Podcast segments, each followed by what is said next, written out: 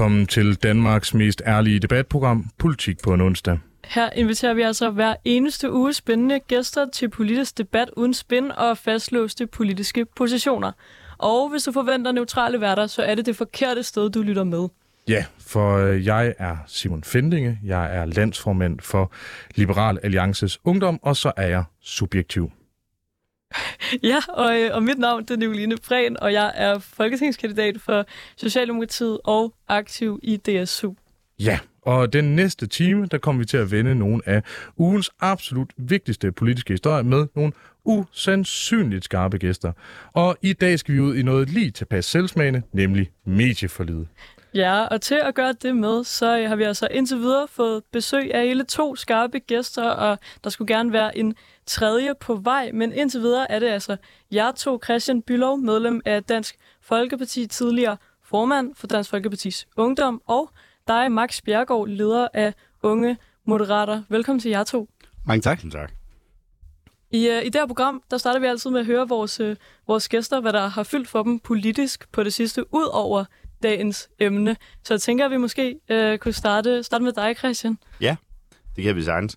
Jamen, øh, det var egentlig øh, nyheden i går om, at øh, Danmark har smidt Margrethe Vestagers navn i puljen som formand for den europæiske centralinvesteringsbank. Øhm, for det alt andet lige bidrager jo lidt til de spekulationer, der har været om, hvorvidt at Lars Løkke er på vej til udlandet, om Mette Frederiksen skulle have en mulig øh, generalsekretærpost hos NATO. Øhm, fordi man må jo sige alt andet lige, at hvis, hvis Danmark satte sig hårdt på, at Margrethe Vestager skal være formand for den europæiske centralinvesteringsbank, så tror jeg ikke lige, at fremtiden ser så god ud for hverken Lars, selvom han måske håber det, og ej heller øh, Mette i forhold til NATO. Altså fordi du tænker, der er sådan en eller anden form for sådan nulsumspil, hvor, at, øh, hvor man kun kan have et eller andet vist antal topposter. Jeg tænker ikke, at, at lille Danmark på, på 5,8 millioner indbyggere både kan sætte sig på Centralinvesteringsbanken og rådsformanden til Lykke og NATO's generalsekretærposten til Mette. Det vil være vildt nok, men øh, fedt for Danmark i hvert fald, hvis det lykkes. Nu er den europæiske investeringsbank også en fis i en hornlygte og burde i øvrigt afskaffes. Det er øhm, EU-systemet, men det kan vi tage en anden altså, dag. Der, der går du, alt- du, du går lige øh, 500 milliarder grader til højre for Du mig. kender mig, Simon. Ja, Du men kender mig. det, det er det, du kan. øhm, men altså, kunne man ikke forestille sig, hvis vi endelig er ude i øh, sådan noget jobspekulationer, at øh, hvis Margrethe Vestager, hun rører dertil, så er der en ledig kommissærpost. Og øh, altså, jeg, øh, jeg kender da en, som, øh, så, som måske kunne fristes af at få en dejlig løncheck nede fra EU, hvor hans søn i øvrigt også sidder. Ingen nævnt, ingen glemt, men det er Lars Lykke. Max, øh, hvad, hvor står du på... Øh, en ting er Margrethe Vestager, men øh, hvad betyder det for Lars Lykkes fremtid? Han er så nødt til at blive i Danmark. Hans værste meget. Jeg er helt sikker på, at Lars Lykke, han har jo startet Moderaten op. Vi havde et års fødselsdag for meget kort tid siden, og Lars Lykke har ikke startet det her op bare for et uh, sjovt projekt, der skulle sende ham videre. Han har startet det op, fordi han gerne vil have, at Moderaten er en uh, faktor i dansk politik. Og igen, man behøver sikkert være en skarp analytiker for at se, at hvis han forlader øh, Moderaterne inden for de næste par år, jamen så, så, så mangler vi stadig at bygge meget op i Moderaterne. Så det, han kommer ikke til at forlade Moderaterne, før vi ligesom er fuldstændig står stærkt. Er, er, er, det, øh, er, er det noget, du ved og tror på, eller er det bare en galmands febervilser? Det er noget, det, det er noget, jeg, øh, noget, vi har snakket om i Moderaterne, men jeg ved selvfølgelig ikke, hvad Lars øh, helt personligt øh, tænker, men det er i hvert fald den forståelse, jeg har fået både fra ham og andre. Fordi historisk har Lars Løkke jo haft nogle marginale udfordringer med, med troværdighed af udmeldinger og den tillid, man kan have til ham internt i partiet, så vidt jeg husker. Der var en TV2-artikel for nogle år siden, om da han tog sit tredje år som VU-formand, hvor, øh, hvor, hvor der var en, der, øh, jeg tror ikke, jeg citerer artiklen helt forkert, at sige, simpelthen fik ødelagt sit liv. Øh, og det er jo også, øh, det, det er jo også ærgerligt, at nogen vil sige, så vigtig er ungdomspolitik måske heller ikke. Men øh, altså, kunne man forestille sig, at han vil rykke efter den her kommissærpost. Altså, jeg tror ikke, der er nogen... Altså, han er jo dygtig internationalt. Han har udenrigs, øh, udenrigserfaring. Øh, altså, vil, vil det være et, et, et skidt trade-off? Altså, vil det ikke være godt for EU, som vi jo alle sammen kender og elsker? Jamen, det lyder jo næsten til, at I skal have inviteret Lars i studiet og spurgt om til det, fordi jeg kan ikke svare på hans vegne. Øh, det, jeg kan sige, det er, at jeg tænker, at han har en kæmpe interesse inden for EU, og sagtens kunne se selv det, men han kommer ikke til at forlade hverken Danmark eller Moderaterne, før, vi, øh, før det kan gives videre på en ordentlig måde. Det var, det var meget godt at, at høre, og som øh, måske er vi to af dem, der, der repræsenterer øh, SVM-regeringen her, så kan man i hvert fald håbe på, at begge vores ledere bliver i dansk politik. Det kunne jeg i hvert fald godt tænke mig. Øhm, vi skal også sige velkommen til dig, Jakob Feldborg. Du er forretningsudvalgsmedlem i Konservativ Ungdom. Velkommen til. Tak. Og måske kan vi også øh, høre dig om, hvad du har lagt mærke til i øh, dansk politik, eller politik i det hele taget, øh, det seneste stykke tid, hvis vi kigger ud over dagens emne. Ja, så nu glider jeg jo lige ind i debatten her. Jeg kan høre, det handler meget om internationale topposter til partiledere, og man har jo ikke kun gået at bemærke, at der øh, har været skriverier i pressen, også i hele verdenspressen, om hvorvidt vi har nogen, der er kandidater til det. Mm. Og så er den interessante ting, det er jo, øh, falder hele regeringen fra hinanden lige om lidt, når øh, hvis Mette Frederiksen får en toppost, og hvis Lars Løkke også tager en, og så må jeg bare sige til hele det her spørgsmål om, hvorvidt de får de poster, eller de ikke gør. Så er der også lidt om sådan at spekulere fordi selvfølgelig siger de jo ikke, at de er kandidater til posterne. Det er jo helt om sådan at sige, at jeg er kandidat til den post, så bliver de det nu nok ikke.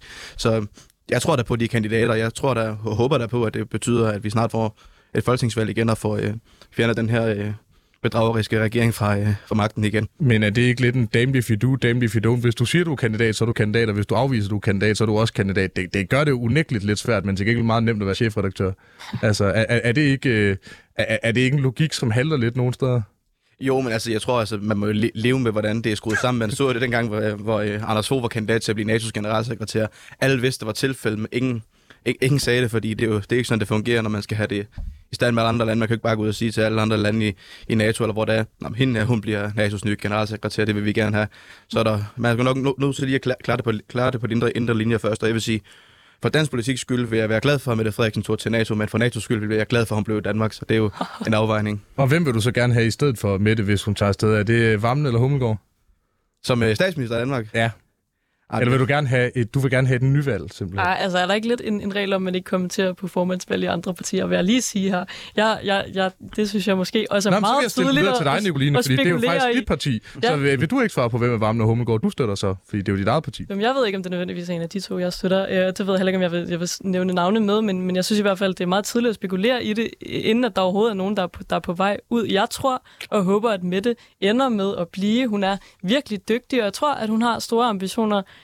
i dansk politik om at sidde længere og nå noget mere. Øhm, så jeg tror slet ikke, at de behøver at være så bekymrede for, at øh, hun forsvinder. Og det bør nævnes, der er ikke nogen, der tror eller har kidnappet Nicoline. Der findes faktisk folk, der siger det og mener det, selvom det lyder som et script, som de alle sammen har stående og potentielt prison break tatoveret på deres arme, men det er faktisk folk, der mener det. Og på den måde, så er vi jo så også kommet ind i det psykologiske spektrum, som er bedre kendt som Stockholm-syndrom.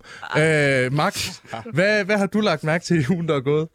Jamen, øh, først og fremmest har jeg jo haft travlt med folkemødet, men øh, udover folkemødet, så har jeg også lagt mærke til det med Dansk Erhverv, der har meldt ud, at de gerne vil sænke selskabsskatten i, ved at veksle den til erhver, øh, ved at sænke erhvervsstøtteordning.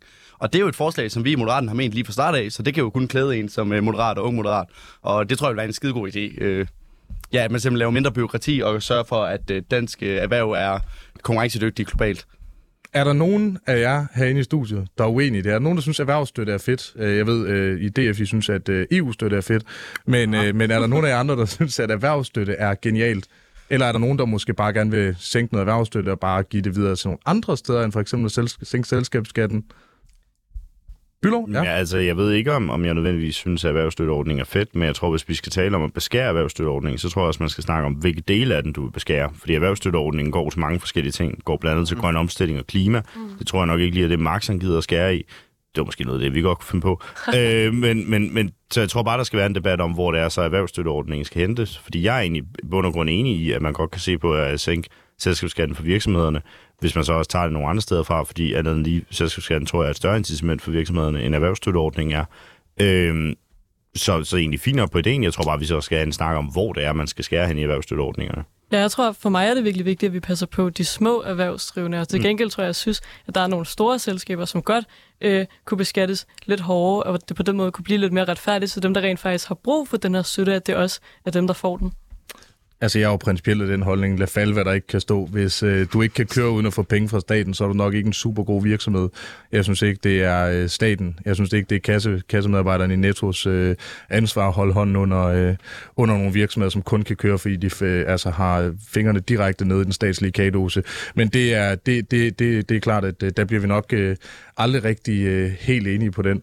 Jakob, øh, hvor står du på alt det her? Men jeg vil sige, jeg tror, at spørgsmålet er lidt mere nuanceret end som så, fordi altså, jeg er faktisk enig i grundteorien om, at lade falde, hvad ikke kan stå. Mm. Det er et princip om, at virksomheden må klare sig selv på de vilkår, der er givet af markedet, og så skal staten ikke gå ind og sige, at der er nogle øh, typer af virksomheder, vi gerne vil fremdrive, og derfor så giver vi subsidier til, at det kan, de kan drive deres forretning bedre. Så det vil være bedre at give markedet frit, sådan så virksomhederne selv kan agere. Men der må også være nogle ting, hvor man siger, og ikke nødvendigvis det erhverv, men det er også ok, at staten siger, at der er nogle formål, der er så anerkendelsesværdige, at staten har en interesse i, at de bliver fremmet, hvis de ikke kan fremme selv på markedsvilkår. Det kunne for eksempel, Hvilket kunne det være? det kunne for eksempel være grøn omstilling. Man har jo set, at de øh, subsidier, der er givet til blandt andet grøn energi i Danmark, har givet en blomstrende se- sektor inden for vindenergi. Det er ikke sikkert, at vi har behov for de subsidier længere, eller den erhvervsstøtte længere. Så jeg vil sige, det kan godt at man skal fjerne det, men jeg anerkender, at der kan være behov for erhvervsstøtte i nogle situationer, hvor staten har en interesse i at fremme bestemte erhverv. Ja, fordi hvad hvis jeg spørger ind til sådan noget som landbrugsstøtte, for eksempel? Øh, altså, er det så noget andet, eller hvordan ser du på det? Jeg synes øh, i hvert fald, at landbrugsstøtten, der kommer fra den europæiske union, den skal fuldstændig afskaffes, for det er, et, det er et øh, totalt vanvittigt system, efter min mening, hvor, øh, det bliver, hvor man skævvider, skævvider markedet og mm. holder liv i øh, virksomheder, der burde være gået konkurs for la- lang tid siden. Man holder vel også fødevarepriser nede. Ja, det er jo selvfølgelig en, en anden side af sagen, men jeg tror grundlæggende set ikke på, at det er gavnligt for, øh, for vores marked, at vi, vi, vi bliver med at poste penge i ting, som reelt set ikke virker. Landbrugsstøtten er jo bare til for at holde hånden under de franske landmænd, som ikke kan finde ud af noget selv, ikke? Og så bør det jo et anføre, anføres, at en ting er, at det sænker øh, ganske, øh, ganske rigtigt selvfølgelig nogle, øh, nogle fødevarepriser i EU, så er det til gengæld også med til at sørge for, at rigtig mange afrikanske bønder ikke kan få afsat deres varer. Øh, så øh, altså, mm. en ting er, at man måske hjælper i Europa, men øh, den måske for nogle lidt ærgerlige bivirkning, det er, at man til gengæld øh, skader det globale syd helt vildt. Men altså, herreste Gud, hvad gør man ikke for landbrug og fødevare? Og med de ord, så tænker jeg, at vi kan hoppe videre til dagens debat.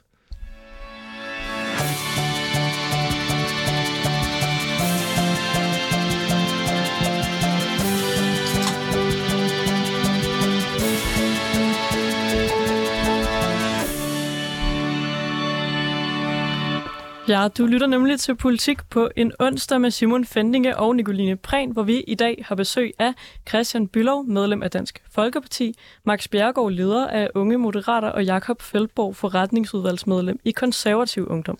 Ja, Jakob Engelsmidt, han formåede det, ingen kulturminister har formået i 10 år, nemlig et bredt medieforlig. Det indeholder enhedslisten, SF, Socialdemokratiet, Radikale, Radikale Venstre og Venstre, det er næsten efterhånden også samme parti, Moderaterne og naturligvis Dansk Folkeparti i den her heksekedel af partier. Medieforliget indeholder blandt andet flere penge til DR, en kompleks streamingskat og streamingforpligtelse med øh, dansksproget indhold, omfordeling af mediestøtte til lokale og regionale medier, en hulens masse puljer og generelt flere penge til, ja, alle og enhver med undtagelse af 24-7. Christian Bylov, I er med i aftalen. Ja. Hvad er det, I så godt kan lide ved den? Jamen altså, der er, der er flere ting i det, altså fordi for os for Dansk Folkeparti har det handlet om meget generelt i forhold til den regering, at når det er, at regeringen indkalder til forhandlinger, så har de jo fra start et flertal til det, som de foreslår. Og det var ret hurtigt at se, at der var nogle af de ting, vi var uenige i, for eksempel medieskatten, øh, men også at give flere penge til Danmarks Radio, som vi var imod, men det var der ikke noget, der kunne ændres ved. Mm. Så der havde vi egentlig den tilgang, at hvis det er, vi så kan få nogle af de ting igennem, vi længere vil have igennem på medieområdet, på mediepolitikken, som for eksempelvis at åbne Danmarks Radios arkiver op for, for befolkningen, mm. at få øh, hvad er det nu, der hedder, skrevet kristendom ind i public service-forpligtelserne, fjernet woke og identitetspolitisk brøvl fra, med, fra, fra public service-forpligtelsen, mm. alle de her ting, så kunne vi egentlig godt se os selv i, i hvert fald at trække det i en nogenlunde borgerlig og god retning. Og det er jo også derfor, vi er med. Det er jo fordi, vi egentlig har erkendt, der er nogle ting, vi ikke kunne rykke på, men der er i hvert fald nogle andre ting, hvor der, vi i hvert fald kan sætte et solidt præg på det fra vores side af.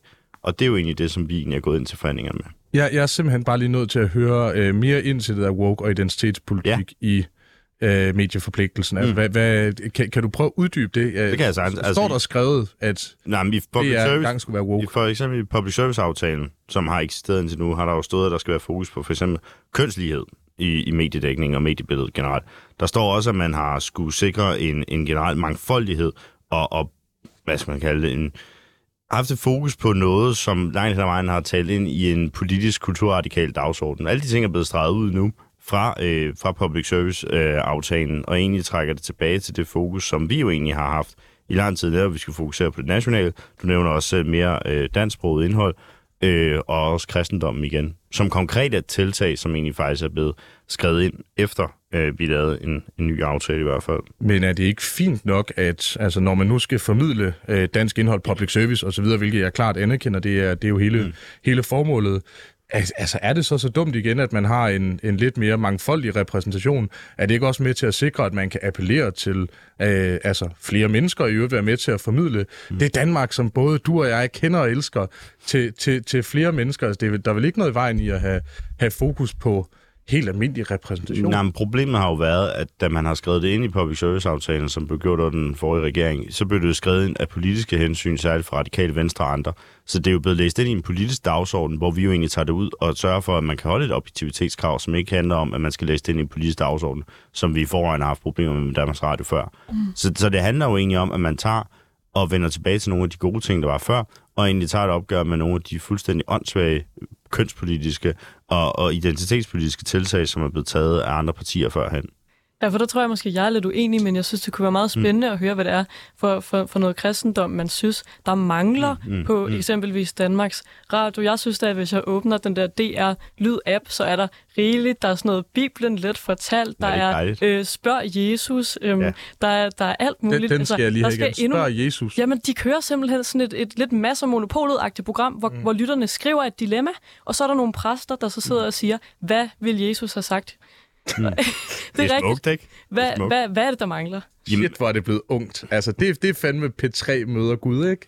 det ved man godt. Nej, men altså for, for os handler det jo egentlig om, og grunden til, at vi har skrevet det ind i public, altså fået det skrevet ind i public service forpligtelsesaftalen, det handler jo helt grundlæggende om, at vi jo faktisk gerne vil have, at man har et, et fokus på den kultur og den arv, som vi alle sammen har gennem vores kristne ophav. Og du har ret i, der, der er et fokus, men, men for os har det egentlig ikke været irrelevant, om det står i public service-forpligtelsen. Fordi hvis det står i aftalen og i forpligtelsen over for Danmarks Radio, så har de også et krav til at have det med. Mm. Øh, lige nu, kan man sige, og før er det jo sådan et delvis redaktionelt spørgsmål, om man vil have det eller ej. Nu er de jo forpligtet til at have det og beholde det. Og det er jo den helt store forskel på, om det står i public service-aftalen, eller om det ikke står i public service-aftalen. Og det er jo derfor, det er en vigtig ting for os at have med. Det er jo netop for at sikre dansk kultur, øh, dansk sprog, og det ophav, som vi alle sammen har, er fælles, øh, og det er, at Danmark bygger på et, på et kristen værdigrundlag, og et kristen grundlag i mange, mange tusind år. Øh, eller i hvert fald over tusind år. Og det skal det gerne blive ved med øh, fremadrettet. Så mere kristendom, mindre woke. Det lyder Jakob- dejligt, ikke? Jakob, I, øh, I står uden for aftalen, og du står og, øh, og, og markerer. Hvad er det, du så godt øh, kan lide, at I simpelthen har været nødt til at stå, stå uden for den? Eller hvad er det, du synes er så tilpas skidt, at I ikke er gået med? Eller at du i hvert fald synes, det er en skidt idé? må jeg hellere starte med at sige, modsat Christian Bøllov, der siger, vi er i Dansk Folkeparti, så kan jeg jo ikke sige, vi er det konservative Folkeparti. Jeg er medlem af konservative ungdom, og jeg kan ikke tage stilling til, hvad det konservative Folkeparti vælger at indgå i fordi Det har jeg ikke... Det har, jeg, det har jeg mindre holdning til, end hvad jeg, hvad jeg selv mener. Så der, der er lige en, det er jo ikke samme organisation. Det er vigtigt at understrege, det er Meget. ikke Søren Pape, det er Jakob Feldborg. Lige. Så øh, bare roligt, jeg vil også gerne disclose, at der er ikke nogen, der bare udtaler sig 100% altid på vegne af, af partiet. Bare roligt. Du må gerne sige, hvad du mener. Jeg skal nok lade være med at lægge det til, øh, til, til partitoppen. Tjek. Hvad hedder det med... Ja, hvor kom vi fra? Vi kom derfra, at vi har øh, den her aftale, og jeg tror egentlig, de ting, som du nævner, Christian, er ret væsentlige punkter at få skrevet ind, men det er jo ikke hele problemet. Det er jo bare sådan en lille del af, hjørnet, mm. hvad det handler om. Fordi public service er man nødt til at definere, hvis man skal have den her diskussion rigtigt. Mm.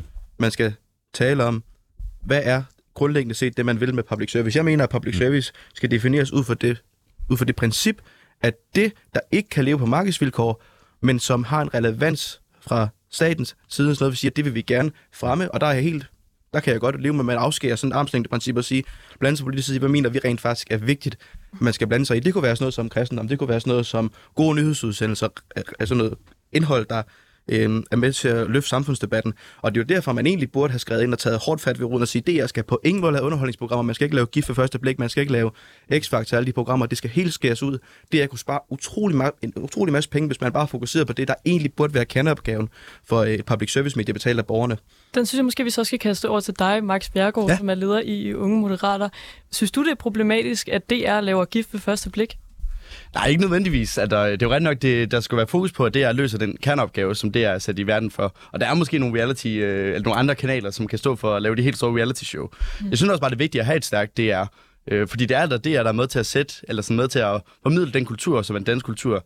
Jeg mener, det er et problem, hvis vi lader udelukkende Netflix, eller Kina, eller alle mulige andre store internationale virksomheder stå for øh, underholdning til os og vores børn. Øh, derfor er jeg glad i aftalen for, at der bliver er kommet et punkt med omkring kontrol over øh, tech-giganterne, og der kommer til at være et større fokus på, hvordan øh, altså, vi kan mindske deres indflydelse. Fordi øh, jeg synes, det var problematisk, hvis øh, ja, at hvis vi bare øh, lukkede DR, og så lod vi øh, Kina stå for at lave underholdning til vores børn, og så kan det være, at børnene for børns kunne lære, at øh, Kina faktisk var en rigtig dejlig nation, hvor der intet galt var. Men, men det, det redder I vel ved også at give flere penge til, til DR, så man kan sige, det, det løser I vel allerede der ved bare at give rigtig mange øh, flere penge. Jeg, jeg skal simpelthen bare lige rent nysgerrig, hvorfor skal DR sende gift ved første blik?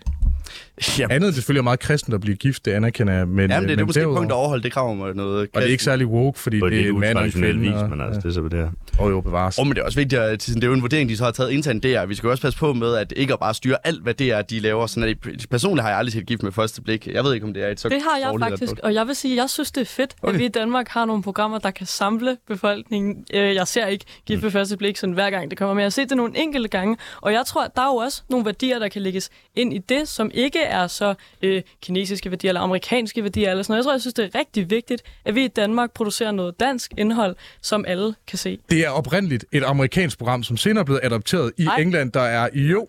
Det er det har intet. Altså, konceptet er vel amerikansk, men så Ja. bliver det jo Ja. så sat ind i en dansk kontekst. Præcis, og der er en dansk præst Ej, det- med, der fortæller det om, det er en dansk meter, psykolog og så videre. Det, det, Jo, men ligesom jo færre, jo bedre, er et britisk koncept, der hedder Pointless. Altså, vi laver ikke særlig meget dansk tv, og sige, det er serien dansk, at vi laver det her program. Jamen, for eksempel altså... den store bagedyst er dansk, og så har vi så solgt det og tjent penge på at sælge det ud. Christian Bülow, du, du markerede før.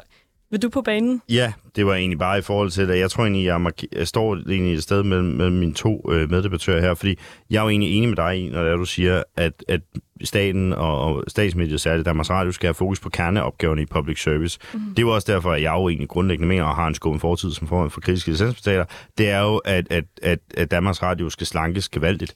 Det, er jo- det er jo også derfor, at, at jeg mener, at når det er, at vi snakker om, hvad DR skal, så er det heller ikke reality-programmer som Gift Første Blik, Store Bagedyst og som er gode seerhit. Det anerkender. Der er mange seere på det. Det er jo også derfor, det er så dejligt, at man kan sende rettighederne til et andet program, og så er der nogle andre, der kan drive det videre, ligesom man gjorde med for eksempel X-Factor. Mm. Derfor så har jeg egentlig også den kerneholdning til Danmarks Radio, at de skal jo ikke nødvendigvis sælge det, der er flest seere i. Mm. De skal producere det, som ingen andre kan, men som det er, at de også får en masse penge for at gøre. Tag for eksempel den store udsendelse, de havde Vilde Vildåderne i Danmark, som handler om et kæmpe naturprogram, om Danmarks øh, natur og fauna og alt muligt andet. Det er måske ikke lige det, der er super mange seere i, men ved du hvad, det er fandme godt produceret. Det er et program, der kan måle sig med noget, som National Geographic kan. Og ved I hvad? Det, det er jo egentlig bare kernen i, at det nødvendigvis ikke måske er det, der er i, men for os handler det jo også mere om, hvad vi kan måle os med, og hvor vores bredde er i det, som der er godt at være. Ja, for der er vel også noget i at have nogle programmer, der for eksempel er på det danske sprog, tænker Ja, jeg. Jeg er enig i, at jeg synes, den vigtigste prioritet helt klart er altså TV-avisen og Deadline og måske sådan noget Danmarks historien. Men, men jeg synes, der er en værdi i også at have andre programmer, som er dem befolkningen faktisk godt vil se, mm. som er på det danske sprog. Og bare lige, meget enig, og bare lige en kort ting, så er GIF ved første blik et dansk koncept udviklet i Danmark, solgt til USA og alle mulige andre lande. Det, det er Danmarks Radio, der har udviklet det. Men det er så bare lige en lille sidesbemærkning. Og den store bagedyst, der er oprindeligt et britisk Det er koncept, rigtigt, ja. hvis vi endelig skal, skal være i det. Og så Det er det i jeg. øvrigt, øh, så gift ved første blik faktisk baseret på oprindeligt et 90'er-program. Hvis vi endelig skal ind i det, det skal vi ikke, er men... opfundet Øh, i Tyrkiet, altså. Det er jo ikke, øh, det, er jo ikke det, der er det vigtige. Nej, nej, men det er fordi, I står og tager æren for en masse ting, der ikke er DR. Øh, og jeg synes, at øh, hvis der er noget, jeg går op i i det her program, og som, øh, øh, så, så er det, for at citere Christen Poulsgaard, så er det fakta. Og så kan det godt være, at der er nogen, der vil sige, hvis det er fakta, så benægt der er fakta. Men øh, der kommer bare ikke særlig meget godt tv, der er opfundet i Danmark. Det behøver det måske heller ikke være. Men helt ærligt, Max, kan man ikke bare... Altså, hvis man gerne vil se gift ved første blik, den store bagedyst, jo færre, jo bedre, deal eller no deal, hvem vil være millionær, Jeopardy, eller et eller andet andet grineren, kan man så ikke bare selv betale for det, hvis man er så afhængig af konditori eller quizprogrammer, at øh, man absolut... Øh, altså, hvorfor skal jeg betale for det? Jamen, det er jo her, øh, og det er jo nok altid problemet, når at det er noget, der er offentligt støttet, at så kan vi her gennemgå hele DR's katalog, og så kan vi sige, at jeg kan ikke lide det program, jeg kan godt lide det her program til gengæld. Altså, det, det er jo, det, jeg synes, at vi også skal give DR noget afhængighed, give nogle penge og sige, at I har de her forpligtelser, og så lade DR løse den opgave. Mm. Og hvis de mener, at det er at sende gift med første blik, jamen så er det jo så den vurdering, de har taget. Så må det jo så være et nævn, der så vurderer, om det nu også giver mening. Mm. Men jeg synes jo ikke bare, at man som hver privatperson kan sige, det program kan jeg ikke lide, kan vi ikke lukke det program? Og det synes jeg tit, debatten det ender med at være. Og den kan jeg måske sende over til dig, Jacob. Ja, det handler ikke om, at jeg siger, at der er nogle programmer, jeg ikke personligt selv kan lide at se. Der er også masse, mange af de programmer, jeg anerkender, det jeg skal lave, som jeg ikke selv har en intention om at se. Det handler grundlæggende set om, at der er nogle programmer, der ikke kan overleve på markedsvilkår. GIF ved første blik skal det ikke sende, fordi det kunne sikkert øh, være en gem- gem- glimrende forretning for Kanal 3, eller hvad noget, der hedder det nu om dagen, eller en streamingtjeneste, der sender der og tjene penge på det. Det handler om, at de programmer, der ikke er penge i, og de kanaler, der ikke er penge i at drive, men som alligevel er vigtige, fordi de har en kulturel betydning, en værdimæssig betydning for samfundet. Og så kan man godt sige, altså det kan man ikke relativisere efter, altså det mener, jeg mener ikke, man skal begynde at relativisere, om det er vigtigt, at man bevarer nogle fortællinger om dansk historie tilbage i tiden, sender noget, øh, noget, noget gammelt dansk indhold, for eksempel en gang imellem. Og det er ikke noget, man kan bare sige, altså det er ikke noget, jeg bare mener, fordi sådan, det har jeg lige trukket ud af hovedet. Nej, det er noget, fordi det rent faktisk er vigtigt. Jeg synes, det er helt legitimt at sige fra politisk side, at vi skal blande os i, hvad det er sender. Men hvor, Jacob, hvor går grænsen så? Hvad med, hvad med sådan noget som en serie som, som Borgen eller, eller Matador, for eksempel? Jamen altså, jeg, jeg vil sige, jeg synes... Øh, nu har jeg selvfølgelig en svaghed for Matador, så jeg, nu er det jo opfundet, det er jo 50 Det kunne år siden. mig. Så det er jo en, det er det er jo en, det er jo en anden sag, men hvis- hvis man ser på, at man skulle lave et nyt tilsvarende koncept som Borgen, mm. som jo er en serie, der har, jeg tror, over en million serier, når det bliver sendt, mm. jeg tror godt, det kunne fungere, hvis det blev lavet af nogle private. Og derfor så vil jeg sige, så skal det ikke producere det program. Dansk drama er vigtigt, men der er jo penge i at drive det. Og det er jo det, der er problemet. Det er, jeg går efter de her store succeser øh, ved de her programmer og sender dem fredag aften, så der er en million mennesker, der sidder Så- og ser det. er. Det er ikke det, der er meningen. Så hvad skulle være tilbage? P1 Morgen og TV-avisen? Nej, jeg vil sige, der er også øh, for eksempel DR2 sendeflade, vil jeg sige, er grundlæggende set en, en ret, god, øh, ret god sendeflade. Man lukkede også DRK for nogle år siden, som en af en af de største skandaler i dansk øh, kulturpolitik i de Du seneste sammenlagde 10 år. den, men, men det... Ja, med samlet, Ja. ja. men man har også forringet øh, øh, øh, P1 nu her, hvor øh, der er flere gode programmer. Blandt andet øh, sådan noget som, ja, man har forringet øh, både Bagklog, man har forringet, øh, hvad hedder det med, ja, øh, Deadline er blevet et forringet program, der nu bliver sendt kl. 17, og en discountudgave af sit tidligere jeg, for eksempel. Ja, og øh, bare øh, ren, øh, ren nysgerrighed, fordi Bylovstormer kan jeg jo ikke anføre, at hvis man gerne vil købe et af deres øh, dejlige programmer, så kan man få et øh, kæmpestort Barnaby boxset til kun 50 kroner. Det er ægte public service. Eller man kan købe et abonnement på TV2 Play, det er sådan semi-privat, øh, hvor de faktisk har op til 11 sæsoner af det, og det ved jeg, for jeg er glødende Barnaby-fan. Øh, og Barnaby har ligesom Dansk Folkeparti en øh, ældre og grænsende til øh, døende fanskare. Øh, Christian, du står og markerer derovre. Jamen, det, det, jeg tror bare, at problemet for den debat er egentlig bare, at vi nu er gået ud i den her smagsdommerdebat, og, og det, det er egentlig ikke det, der er behov for, fordi behovet handler om, at grunden til, at vi kan sidde og tage alle de her programmer og pointe dem ud, og måske egentlig også lave en sådan bred konsensus om, det er måske ikke lige det, DR skal. Mm. Det er jo fordi, vi ikke har defineret, hvad er det, DR skal konkret. Hvad er det, vi har behov for, for netop, som du også er inde på, at måle os op mod tech-giganterne? Hvad er det, DR har behov for, for at kunne måle sig op mod Netflix og alle de andre, og gøre os konkurrencedygtige i det her univers?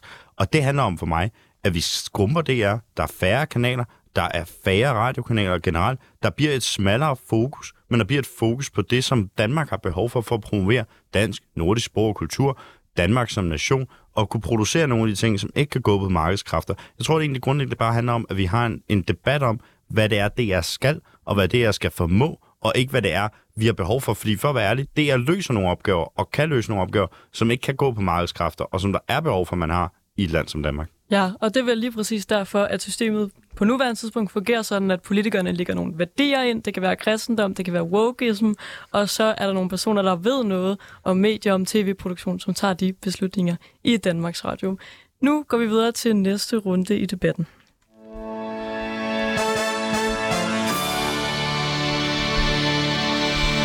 Ja, du lytter stadigvæk til Politik på en onsdag med Simon Fendinge og Nicoline Prehn, hvor vi i dag har besøg af Christian Bylov, medlem af Dansk Folkeparti, Max Bjergård, leder af Unge Moderater, og Jakob Feldborg, forretningsudvalgsmedlem i Konservativ Ungdom. Ja, i et øh, hvor der er blevet tilføjet nye puljer og flere penge til langt det meste, og jo de fleste, må man fristes til at sige det famøse P-ord, nemlig prioritering. Der er tydeligvis ikke pengemangel i øvrigt et andet ord med P, så i et scenarie, hvor der skal bruges penge, når du bare kan kravle op i pengetræet, hvor Anders Samuelsen også har siddet en gang, hvad, hvad kunne man bruge flere penge på i det her forlig? Altså er der noget, som du faktisk synes er blevet en lille smule udsultet og ignoreret? Eller synes du bare, at det her det er verdens bedste forlig, og der er ikke en krone, der kan ændres? Selvfølgelig er der jo nogle kroner, der kan ændres. Eller som Christian nævnte tidligere, altså, regeringen kunne jo bare sætte sig ned og så lave et forlig, men vi valgte jo ligesom at lave et bredt forlig, eller hvor vi eller spænder fra enhedslisten til et folkeparti. Så der har jo været nogle kompromiser. Øh, Men jeg synes jo ikke altid, det her forlig handler jo heller ikke kun om penge, det handler jo også om nogle generelle ændringer. Og det er jo det tit, der er med kultur. Eller kultur er ikke bare, øh, at nu giver vi de her penge, og så får vi nogle penge tilbage. Øh, Det handler jo blandt andet om, at det her med, at hvordan skal vores børn opdrages, eller hvordan, hvad er det for noget kultur, vores børn skal påvirkes af. Mm. Og det er jo ikke lige nødvendigvis et beløb, øh, man kan sætte på det. Øh, Men der er der jo nogle ting, hvor at, øh, jeg egentlig godt kunne se, at man Ja, eller i hvert fald prioriteret det endnu højere, fordi jeg ser i hvert fald det som den helt store udfordring på kulturområdet de her år. Eller det er det her med de her uh, chat-GPT og chatbots, der er på Snapchat, og den her teknologi, som går voldsomt hurtigt. mm. hvor altså, det er vigtigt, vi, eller vildt godt, vi har lavet det her medieforlig, men vigtigt, at vi fortsætter fokus på, øh, hvordan det her det påvirker øh, kulturlivet og den generelle, her påvirker Danmark generelt. Ja, og noget vi slet ikke har været inde på er jo også der med flere penge til lokale mm. medier, som jeg i hvert fald synes også er virkelig vigtigt for vores demokrati, at vi har nogle af de lokale medier, som måske også har lidt svært ved at køre rundt i sig selv, måske ude i nogle af de mere sådan afbefolkede områder af Danmark. Jeg synes jo bare, at det er så vigtigt for demokratiet, at vi stadig har medier, der dækker det. Øhm, jeg synes, vi skal høre dig, Jakob. Nu har vi lige hørt Max om, om prioriteringer og penge. Altså, hvad skulle man ikke have brugt penge på, tænker du? Ja, nu nævner du faktisk noget meget interessant her med de mindre medier, der får flere penge. Man kan også vente om at sige, jeg tror, hvis man tager ud i mange andre demokratiske lande og siger, i Danmark, der har vi simpelthen et, et mediebillede, hvor alle store landstækkende aviser får millioner af kroner af statskassen.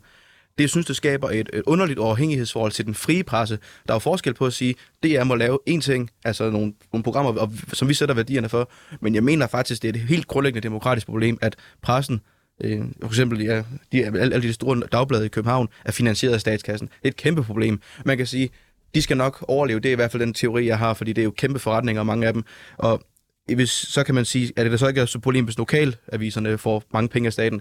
Jo, men der er også, en, der er også en, en vigtig ting om, at folk, der bor på Ærø, skal altså også have nyheder, mm. der er relevante for dem. Ja. Og det får de nok ikke på de vilkår, der ellers er. Men jeg vil sige, jeg synes virkelig, man skulle have gået hårdere til, øh, til, øh, til dagbladene og sparet mere der. For sige, jeg synes, øh, der er brugt for mange penge i det her fordi Jeg har ikke øh, nogen ønsker om at dele flere penge ud. Christian, er der brugt for mange penge? Der bliver jo generelt brugt for mange penge på Danmarks Radio, øh, og det bliver der jo også her. Så, så ja, det, det gør der. Øh, hvad, hvad, hvad er et, et rigtigt beløb? Jeg bare høre dig sige det. Nå, vi kunne da godt lige i hvert fald tage omkring 50 procent til at starte med, og så kan vi jo se, om vi ikke kan tage en... Det er en meget lummer stemme, du får, når du begynder at snakke. Nå, det, er, det, er kun fordi, jeg, det er kun fordi, jeg tænker på alle de mange milliarder og gode penge, vi kunne bruge på alt muligt andet, hvis det var, at vi lige tog og kottet et ordentligt lunds af, af Danmarks Radio støtte, og nu ved jeg, at jeg har nogle gode venner over i Danmarks Radio, nok ikke bliver så glad for at høre det, men, men, men det, det synes jeg er 50 procent til at starte med, øh, og det, det handler jo nemlig om at få fokus tilbage og få indsnævret, hvad er det, de skal, og hvad er det, de ikke skal øh, spænde sig over, og det er en anden diskussion, den vi har i dag. Øh, for at vende tilbage til det andet, jeg synes, det er super, super godt, at, at regionale og lokalmedierne bliver prioriteret. Det var også en mærkesag for os, at, at man ligesom får det stærre fokus på det, og, og vi generelt værdsætter de ting, som de gør ude for vores lokaldemokratier. Øh, jeg synes, det er sørgeligt at se, når der er, at lokalmedier må lukkes eller bliver opkøbt af andre, fordi det mister den der nære kontakt til borgerne, når vi generelt i Danmark har en snak om, at at det generelt demokratiet i de nære samfund bevæger sig væk fra den enkelte. Der tror jeg, det er ekstremt vigtigt, at vi har medier ude lokalt, som fagner de helt små ting og de helt nære ting for de enkelte borgere. Øh, så derfor synes jeg, det er ekstremt vigtigt at prioritere, fordi det bidrager til en sammenhængskraft i Danmark. Det er også derfor, jeg synes, det, det er en ærgerlig diskussion, når det er, at man for eksempel i samme boldgade har en debat om, at man skal have øh, nej tak til reklamer som udgangspunkt for folk, fordi altså bare for at være ærlig, den eneste grund til, at det er lokalmedierne i Danmark lever rundt, det er fordi, det er, de bliver omdelt sammen med reklamemedierne. Mm. Og, og det er også bare noget, der mangler i, i den her debat også. Øhm, og det er glad for, at det ikke er en del af det. Det, det har der været folk, der har prøvet at bringe ind i debatten før. Mm. Ja, altså jeg er helt enig. Jeg tror, jeg synes, to af de vigtigste ting øh, for vores demokrati er der helt klart lokale medier, og så er det public service, altså DR, mm. synes jeg. Øhm, vi kan kigge på USA, hvor medierne i høj grad er politisk afhængige, og hvor man kun nærmest ser de medier øh, som ens eget parti eller den fløj, men, øh, men, men er, er fan af, øh, som de ligesom er med til at producere. På den måde, så får man ikke et særligt bredt billede af, hvad der foregår i ens land. Men nu siger du, at vi skal bruge færre penge mm. på DR, men du synes, det var vigtigt med pengene på de lokale medier. Hvad kunne man bruge, altså de penge fra DR, skulle de bruges mm. også andre steder i et medieforlig? Hvis det nu havde været Dansk Folkeparti, der kunne lave det her medieforlig helt mm. alene, der måske der er lige lidt vej til, at I har mandater nok til det, men hvis nu? Ja, vi var der engang, vi var der engang, der fik vi også taget 20 procent af Danmarks Radio. Øh, og det var gode dage. Nej, øh, de blev så gennemført igen meget kort tid efter, da de røde fik magten. Nej, altså hvis vi, hvis vi skar i Danmarks Radio og gjorde det, vi gjorde der, så skulle det jo være for at sikre fokus og konsistens i det. Og der vil jo klart også være behov for, at man jo faktisk gik ind og styrkede, det mener jeg jo stadig, øh, de lokale og regionale medier mere. Det skal jo gøre en sovepude for dem, fordi selvfølgelig så skal de også kunne levere noget ordentligt indhold hele vejen rundt. Om pengene alle sammen skal bruges i mediebilledet, det kan jeg godt have min tvivl om, øh, fordi at jeg også synes, ligesom du gør, at, at den, alle medierne i Danmark ikke bare skal være på understøttelse af den danske stat, men der også skal være noget konkurrence. Men jeg tror også, det handler om, at vi jo skal se ind i, hvad er det, vi har behov for. Fordi der er jo mange måder at understøtte medier og kultur på, andet end bare gennem vores medie. Så det kunne være andre tiltag, som kan ligge ind under øh, det øh, medieforlig, men som ikke nødvendigvis handler om, at vi investerer i, i TV2-regionerne eller i øh, de lokale regionale dagblade. Øh.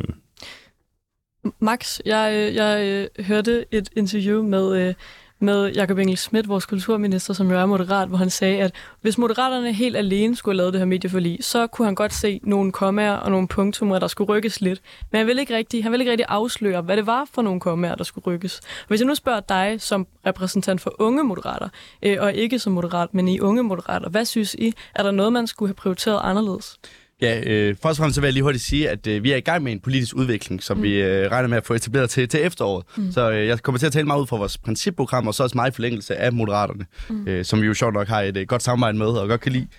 Øh, Ja, altså jeg tænker for eksempel, at øh, det her med, at ordet øh, kristen indgår i, øh, det kan man vist, sådan, indgår i, at det skal være kristen, det er jo nok mm. et point til, altså det er jo nok noget, DF har været ind over og, påvirke. Mm. Som jeg siger, så er det også meget symbolisk, fordi som sagt, så har der allerede mange mm. kristne programmer, så det handler nok bare om, at de skal fortsætte.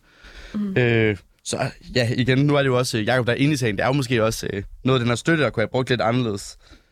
Øh, Hvem skulle have haft mindre?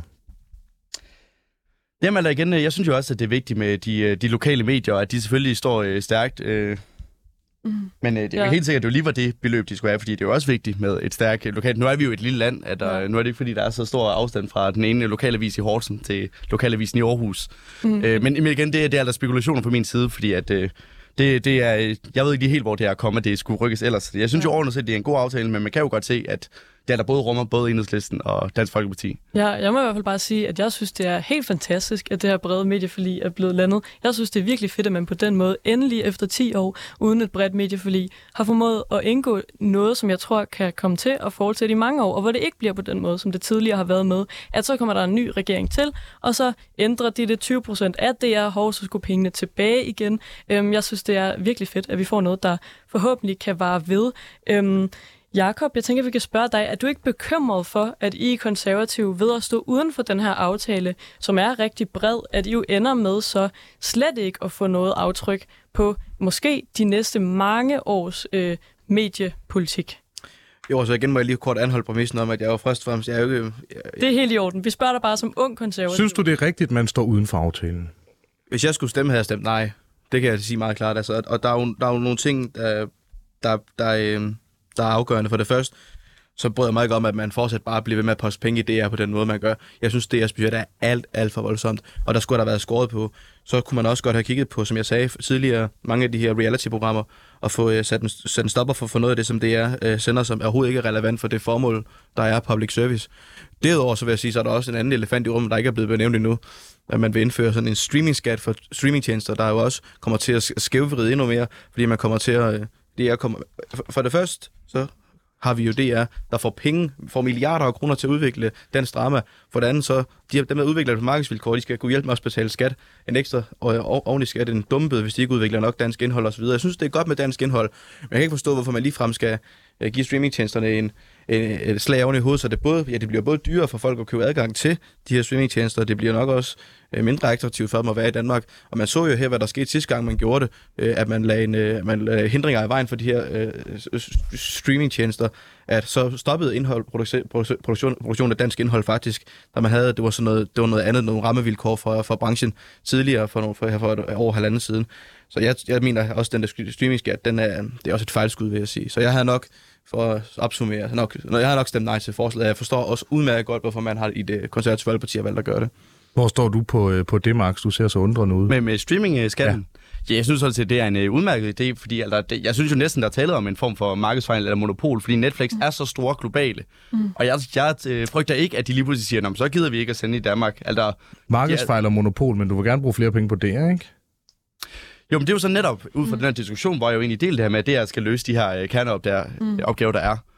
Uh, hvor at, øh, jeg, jeg frygter ikke, at øh, jeg tror, det er en god idé at sætte nogle krav for Netflix og Disney Plus og mm. HBO og alle de andre, øh, netop for at sørge for, at det ikke... Øh, ja, men, men, når, men når nu du nævner så relativt mange, så er det vel heller ikke et monopol. Så er det vel ikke noget som helst med et monopol at gøre.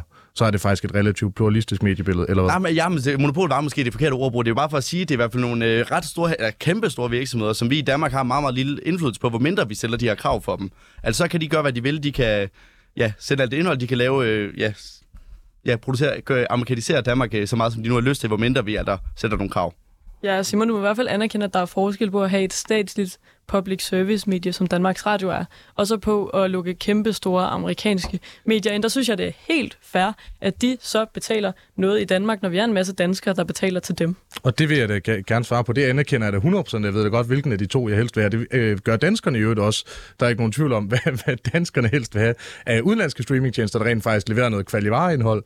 Og så DR, som øh, for øh, rigtig mange programmer, med undtagelse af dem, som alligevel vil kunne overleve kommercielt øh, gifte første blik, den store bagdyst, og jeg kunne blive ved, øh, som rent faktisk fungerer. Så Men ja, Simon, det Simon, så kunne jeg godt 100%. tænke mig at spørge dig, hvad du så synes, der skulle ske med, med Deadline, for eksempel, og med TV-avisen. Det vil jeg gerne fortælle. Jeg synes, at man skulle afskaffe DR, så skulle man til gengæld øh, øh, gøre det på frie konkurrencevilkår. For min skyld, så må man gerne lave en pulje, som folk kan søge lidt, eller det, som Jakob også tidligere foreslår, hvor vi sikrer den frie konkurrence, et pluralistisk mediebillede, hvor folk kan få lov til at søge ind på forskellige programmer. Det kan også være, at man laver udbud af konkrete programmer, som markedsvilkår og konkurrenceudsatte medier så kan byde ind på. Det er en tusind gange mere effektiv måde at gøre det på. Samtidig så sikrer det også både bedre og billigere indhold, hvilket jeg synes må være hele formålet. Så kan vi få altså gudstjenester med lyd og lys og kato på forhånd og fanderens pumpestok. Det er intet problem for mig. Det handler om, hvordan vi får det bedste mediebillede, og ikke at Maria Røby Røn skal have en kæmpe lønforholdelse.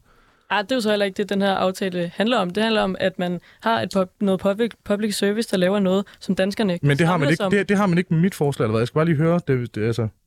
Det Jamen, ikke. betyder det så, at et medie så den ene dag kan få den her pulje, Ja. ja. have det mega godt, og så året efter, oh, så fik de ikke puljen, og så må de gå nedenom og hjem. Du kan for eksempel søge, lad, lad, lad os gøre det konkret. Jamen, du vil gerne lave gudstjenester. Fint nok, så er du øh, Kanal 5, de øh, kendte og populære øh, øh, kristlige og kirkelige øh, typer, øh, der lige efter sommer i Sunny Beach tænker, vi vil gerne sende nogle gudstjenester for lige at få... Øh, få noget mere kristent indhold, jamen fair nok, de kan ansøge om øh, eksempelvis en femårig pulje til at lave gudstjenester. Det kan andre så også, dem der er bedst til at lave gudstjenester, eller kan komme med det laveste tilbud, de får så, eller billigste tilbud, som nogen vil kalde det, får så mulighed for at vinde det her, så der er en vis sikkerhed i det, men det kræver så også, at medierne trods alt kan fungere på kommercielle vilkår. Så på den måde, så løser vi både det ene og det andet.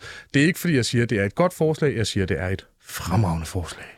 Der tror jeg måske, vi, nu har vi virkelig kørt i ring om det her med Danmarks Radio. Det virker som om, der er nogle ideologiske Mm. forskelle, som vi ikke rigtig kommer nærmere. øhm, så jeg synes, vi skal hoppe tilbage på det her med streamingtjenesterne, Mm. der skal betale. Øhm, for det synes jeg er ret interessant, og der hørte vi en klar uenighed mellem Jakob og, og Max. Øhm, jeg tror, jeg synes, det er enormt retfærdigt, at hvis man tjener penge i Danmark, jamen så bidrager man også til statskassen. Og de her penge går tilbage til medierne. Men jeg synes, at vi lige skal have dig, Christian mm. Bylov, for nu står du lige midt imellem Jakob Ja. ja. og Max øh, på banen, øh, og lige høre, hvad, hvad tænker du om den her del af aftalen? Jeg synes jo egentlig, jeg kan godt forstå, hvor det kommer fra. Jeg tror også lige, vi skal have nogle proportioner på plads. Det drejer sig jo i udgangspunkt om 2%, og hvis så man ikke investerer 5% der i, i Danmark, så kommer man så til at hæve afgiften til, til 5%. Så det er ikke en afgift på, på 20 eller 40 eller alle mulige andre sindssyge skatteordninger, som vi ser i andre sammenhænge. Vi taler om, vi taler om, om beskeden 2% som udgangspunkt for, for medierne. Øh, det, der så også er med i det, det er, at jeg synes også, at debatten kan blive meget, meget skinger i det, fordi at nu hørte vi også fra Max af, at det handler om, at vi ikke skal have en amerikanisering af vores samfund. Altså der vil jeg bare lige minde Max om, at siden 1940, efter en verdenskrig, der er Danmark blevet et amerikaniseret samfund, øh, og det har vi været lige siden der, og den kultur, vi har i dag, bygger i høj grad også på amerikanske tiltag. Øh, Ja, og men, men, men. Christian, som DF'er, så må du vel Ja, også jeg er stå enig, fast jeg er på nogle enig, danske jeg, værdier prøv, her. Det er jeg da fuldstændig enig. Jeg siger bare, at vi lige skal have proportionerne med. Fordi proportionerne er bare, at den musiksmag, vi efterhånden har i Danmark i dag, kommer fra USA. Øh, vores traktorer dengang, da vi fik Ferguson traktorer, det var amerikanske. Altså, det bare, Men bare, Christian, det bare Christian for at vi, bruger jo også stat, vi bruger også statsstøtte på, på musikere Mm, i Danmark, for mm, eksempel på, på kunstnere og forfattere og sådan noget, fordi Ja, vi vel ser en værdi, det er også noget fint. fordi vi ser en værdi i også at have noget dansk. Det troede jeg Ja. da, at man lige præcis som DF'er synes var vigtigt. Uh, jeg, sige, jeg tror, hvis vi lige dykker ned i kulturstøtteordningen i et andet program, så tror jeg, at jeg kan finde nogle meget fine eksempler på, at den ikke altid lige er hensigtsmæssig, den måde, den er skruet sammen på. Men det kan vi tage i et andet program. Mm. Øhm, altså, for at vende tilbage til skatteafgiften, øh, streamingafgiften, sådan så fint hedder, øh, så, så synes jeg, der er noget sundt over, som du også sætter ind på, at man afleverer noget til det land, man driver virksomhed i. Mm. Og man har også landet en afgift, hvor det faktisk er et ganske beskedent beløb, mm. med nogle for, fornuftige forudsætninger for det. At jeg grundlæggende principielt godt kan se nogle uenigheder i, at man, man skal have den. Det kan jeg godt. Mm. Men jeg synes, princippet omkring den og grundlaget for det er et fint udgangspunkt. Ja, og jeg tror faktisk også, at jeg, det var Jakob Engel Schmidt, jeg hørte i P1 sige, at Danmark, hvis der er det land i verden, hvor der sådan procentuelt ud af befolkningen er allerflest, der har et Netflix-abonnement. Hmm. Øh, så på den måde kan man sige, at jeg tror i hvert fald ikke, det er en risiko, at de kunne finde på at forsvinde ud af Danmark på grund af det her. Så derfor giver det vel egentlig rigtig god mening, at de så også betaler noget tilbage fra et marked, som de får rigtig meget ud af. Det synes jeg, vi skal høre dig, Jakob, om. Ja, nu siger du før, at vi er rigtig mange, der betaler til det, så skal de også give noget igen. Altså nu er det jo ikke sådan, at de her øh, ting, altså de her streamingtjenester, de bare lever på fuldstændig frie vilkår. De betaler også moms og skat og beskæftiger folk i Danmark, som alle andre også gør. Og så vil jeg sige, så kan man jo sammenligne lidt med, lad os sige, der var et, øh, et, øh, hvad det, et forlag, der, der, der udgiver bøger i Danmark, et engelsk forlag, der udgiver nogle engelske bøger i Danmark, sige, jamen skal vi så stille krav til dem om, så skal de så også have en, en vis antal øh, det danske forfattere udgive for, eller hvad?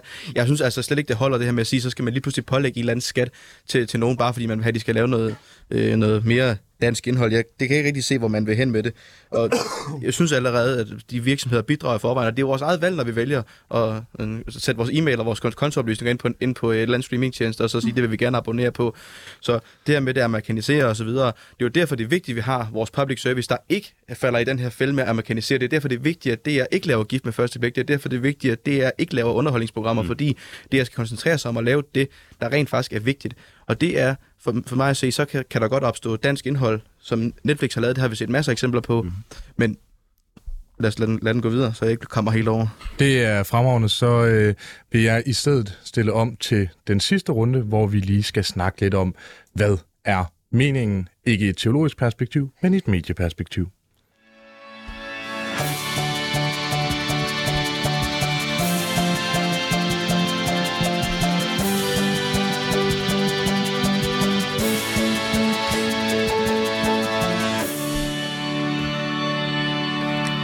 Ja, for du lytter forhåbentlig stadig væk til Politik på en onsdag med Simon Fendinge og Nicoline Prehn, hvor vi i dag har besøg af Christian Bylov, medlem af Dansk Folkeparti, Max Bjergård, leder af Unge Moderater, og Jakob Feldbo, forretningsudvalgs medlem i Konservativ Ungdom. Ja, medieforlidet kalder sig selv for citat, samling om frie medier og stærkt dansk indhold, citat slut. Prioriteringen har været at sikre, at der er frie medier, ligesom der skal skabe stærkt dansksproget indhold fra både private puljer og udenlandske streaminggiganter. Men hvad er meningen med et medieforlig? Hvad skal formålet være? Christian Bylov, hvis du frit kunne få lov til at disponere de over 5 milliarder, vi årligt bruger på medier, uh. hvad er fokuser, hvad er formålet med at bruge pengene på medier?